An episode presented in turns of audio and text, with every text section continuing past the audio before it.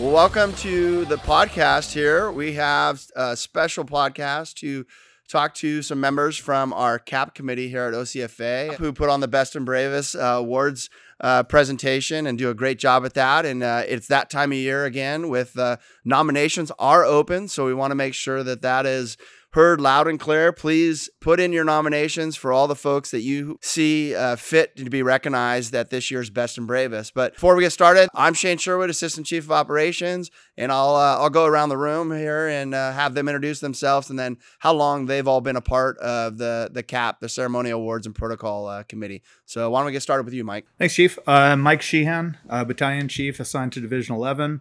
I've been on the CAP committee for about 15 years. Awesome. Joss? My name is Jocelyn Casillas. I'm a training program analyst, and I have been on the CAP committee for 7.5 years, close to 8. Awesome. And Derek? Yeah, hi, Chief. Derek Acosta. I'm currently assigned to Operations, Training, and Safety Section, a captain there, and I've been with CAP committee now for 4.5 years. Awesome. Well, and Kevin Hansen's hiding in the background here. He is also a member of CAP. For many years, as well as several other operations folks, as well as professional staff. The committee is made up of both sides of OCFA, which is really important to make sure that all of our folks are represented and get the recognition that they all deserve. With that, why don't we dive into our first question, and I'll give it to you, Mike, as far as what is the history of the CAP committee? Sure. So the CAP committee, it stands for Ceremonies, Awards, and Protocol Committee. It was started back in January of 1999 by Chief Prather at the time. And the stated mission of the committee at the time was to recognize OCFA employees for their outstanding or meritorious service. And more specifically, Chief Prather recognized that there were many employees making incredible achievements to the organization on both the administrative side and in operations. And he wanted to ensure that we were recognizing those individuals for their accomplishments. And over the last 25 years, our committee has recognized hundreds of our coworkers for their efforts. Currently, our committee is comprised of 12 individuals. And I think an important part of the committee is it's evenly split between 6 operations and 6 from professional staff. And the intent was to provide a broad representation of all areas and ranks of the agency. It's important that for this process that we're making sure all employees feel represented by their peers and are recognized for their efforts. And we really work hard to achieve all of this. And of course, Chief, you forgot to mention yourself. You're well aware of this since you were chair of the committee many years back as well. That is true. I enjoyed my time there and working with all the great individuals. You've taken it a whole step further. You guys have continued to move the ball forward, and the Best and Bravest events have been outstanding over the last several years.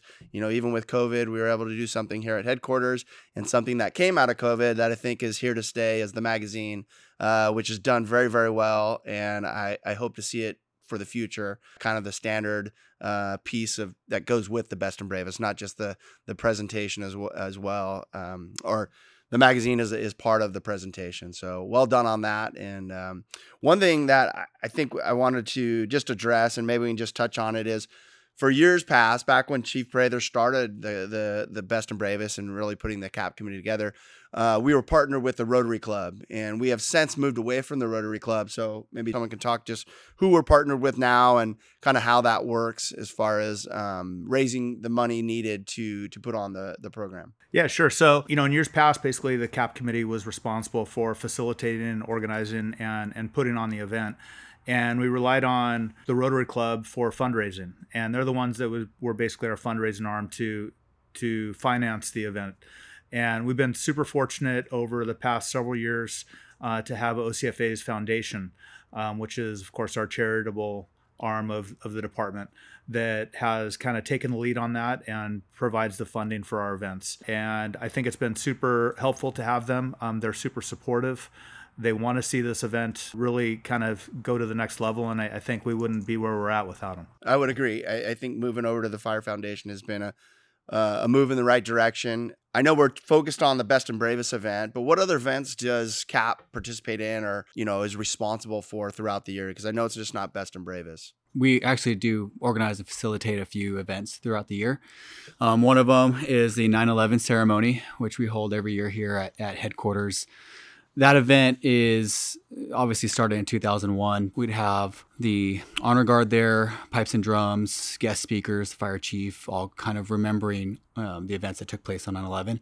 But we do help organize and facilitate that here. Any day of the week, we're going to have it. We're going to host it here at headquarters. And during the week, I know we've had as much as 200 people, I think, present. Other events we do length of service or recognition for our members. And that's really our time for us to recognize their commitment, basically, to Orange County Fire. The way we recognize them is by handing them a challenge coin. It starts at 5 years and it goes on every 5 after that.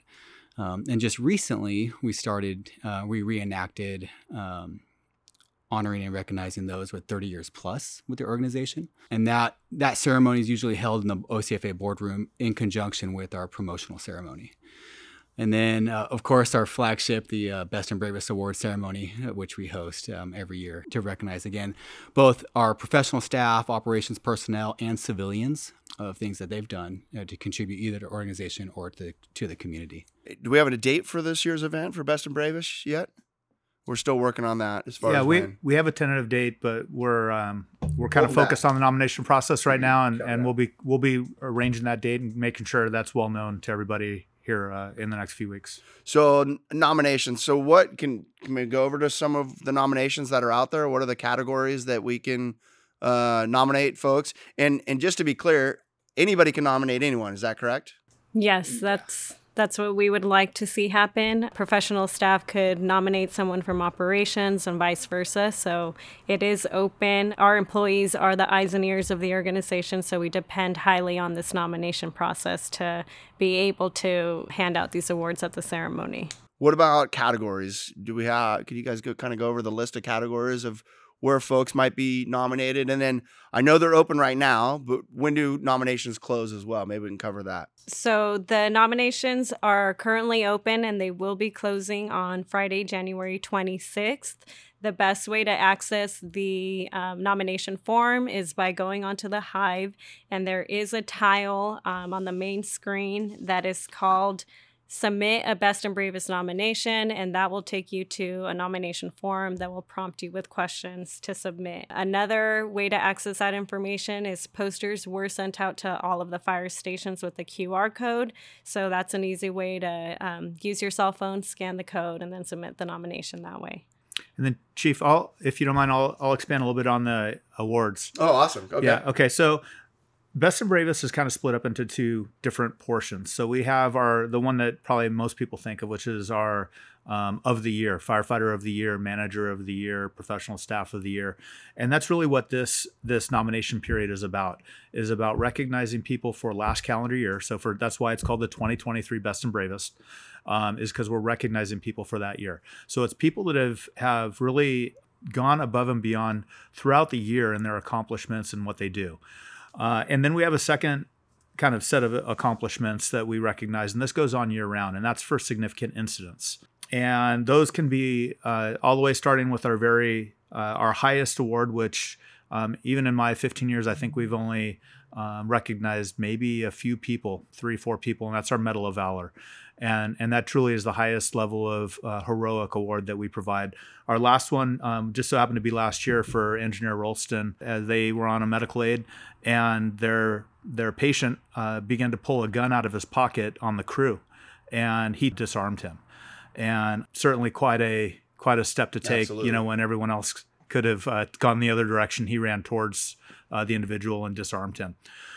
We have unit citations, which are more for coordinated efforts. So one example of that, some might remember last year, the Swiftwater rescue that happened in Battalion 4 between our copter and all the responding ground resources that was able to save the female victim that was stranded out in the middle of the river. So other examples would be our life-saving award that we provide for either off-duty efforts or for civilians. We do quite a few of these. Most of these probably aren't heard of year-round by our personnel, but civilian awards for people such as like school staff, teachers who may do CPR and save a child's life and that sort of thing, drowning victims.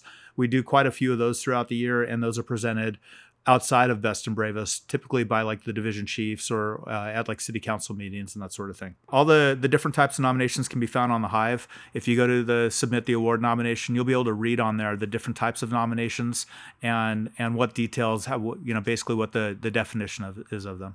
And I think that's important to share a little bit. There is one, you can find it on the Hive. So for example, you mentioned maybe a school teacher, which I know I've been a part of in the past, back when I was in Division II, where a teacher had done CPR and we went out and recognized them.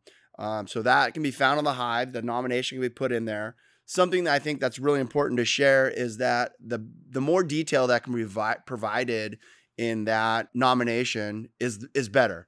And then the CAP committee is going to receive that. They'll do their part in making sure their due diligence and making sure the facts are accurate, and then deciding, does this meet the threshold of that recognition? Did I cover that right? Kind of the process, or is there more to add to that? Yeah, and I think I would just elaborate a little bit more on the Employees of the Year process, that it covers all areas of our department. So it's not just the firefighters. It includes a Manager of the Year. We have Professional Staff of the Year, the cadets, reserves. We basically cover everything. And then there's an Unsung Hero Award for those that are just really don't really fit in one of those categories individually, but really are kind of unsung, if you will, within our department. I like that, Mike, and I appreciate you sharing that. This is for everybody here that is a member of OCFA, and that we recognize all of those folks that are doing great work. And again, this is for 2023. We're recognizing those folks this year of that past year's work. So thanks for sharing that. How many people can you nominate? So I'll go into a little bit more detail about the nomination process. To clarify and kind of to reiterate that anyone can nominate anyone. So another big point of this is that you can submit multiple nominations for the different categories. So again, just emphasizing the importance to nominate and provide the special attention to the employees throughout the year. So one important thing as well is that the form is anonymous. So when you are nominating your colleague, there is no personal information taken from you aside from your employee ID number. And that information is only used if the survey gets cut off and we need to contact you to provide more details. Other than that, we do not look back to see who nominated who. Another thing is we also ask for references, and the reason we do that is because the additional references can provide additional input on the employee's accomplishment. So you may have worked with someone on a special project, but there may be their supervisor that can provide more detail on their day-to-day accomplishments.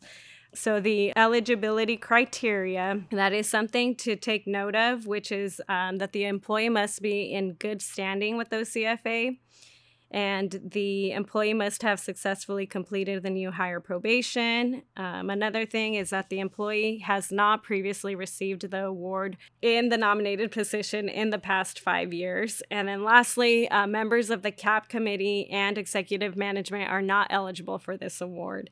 So those are the eligibility criteria for you to submit a nomination for anyone. And again, the nomination form includes providing detail, which we do include a few questions that prompt you in the type of information. So again, to outline their accomplishments, any special projects, or anything that sets them above the rest to get this recognition. Yeah, Chief, actually, if I could dovetail or add on to what Jocelyn just said, when the more people fill in with those nominations, the more details that's given or complete that form is filled in, the better we can identify who's deserving of that award. It really does help us as a committee decide who's really that top tier employee, rather staff, operations. So yeah, I would agree, Derek, as well as adding others that may be able to just confirm what the nomination is. And so, as to Jocelyn's point of, you may have worked with someone on a project, but their supervisor is someone different. By adding them in to be able to fill in more details of how great of work they do on a regular basis helps with that nomination. And so that is another thing to note, that if you are listed as a reference, you will receive an email asking you to provide additional information. Please take a few minutes. Whatever information you have about this person definitely helps us to make these decisions. And any kind of information, you never know what was already submitted. We don't provide you that nomination. So the details may emphasize something that was already written about the employee, or would just help to support the nomination. And I know that we mentioned length of service, and I know a question that may come up is that if someone has maybe a missing recognition of length of service, what would be the process in kind of tracking that down or reaching out to the CAP committee and making sure that either that records aren't accurate or they need to be corrected? What would be the process in that? So we do have a group email address that's capcommittee@ocfa.org.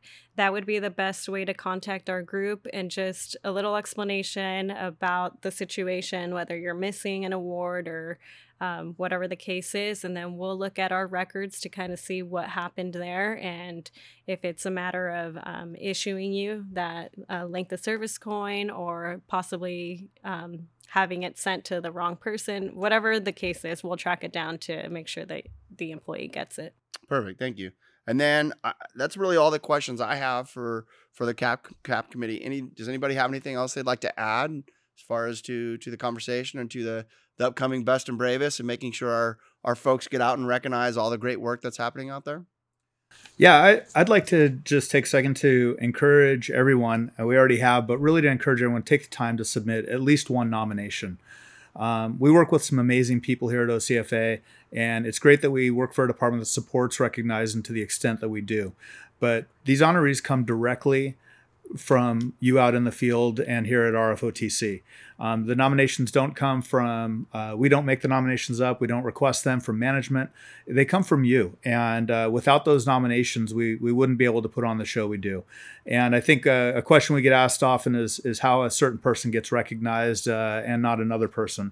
And, you know, my question initially is always, well, did you nominate them? And because quite often these people aren't nominated. And so please take the time to nominate those individuals. And we certainly take them all and consider all of them.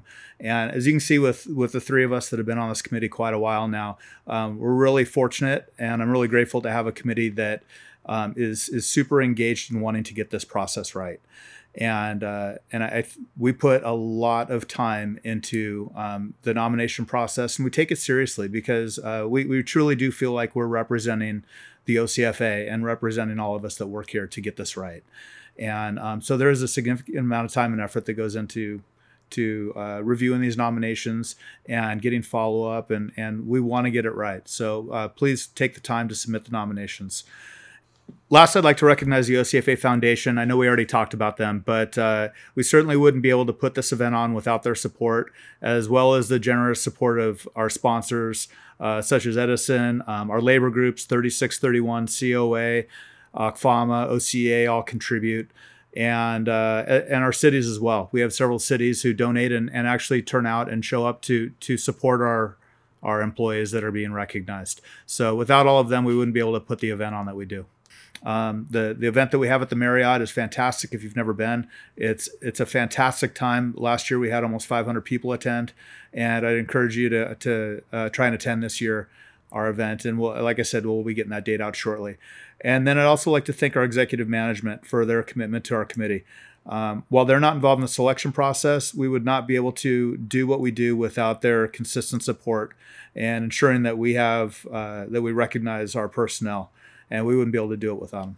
So I would agree, Mike, and I'll plug my 2 cents in here as well. Is that there's a lot of great work going on at the OCFA, and it's important for all of us to recognize the folks that are involved with that and help the CAP committee out. It doesn't don't think someone else is going to nominate the person that you think does a great job. Take the time, even if they get multiple nominations for someone, that just helps the CAP committee know that this is someone that does deserve to be recognized. And I think it's all of our responsibility to recognize the good work and make sure that the folks around us that do it on a day-to-day basis get the recognition they deserve.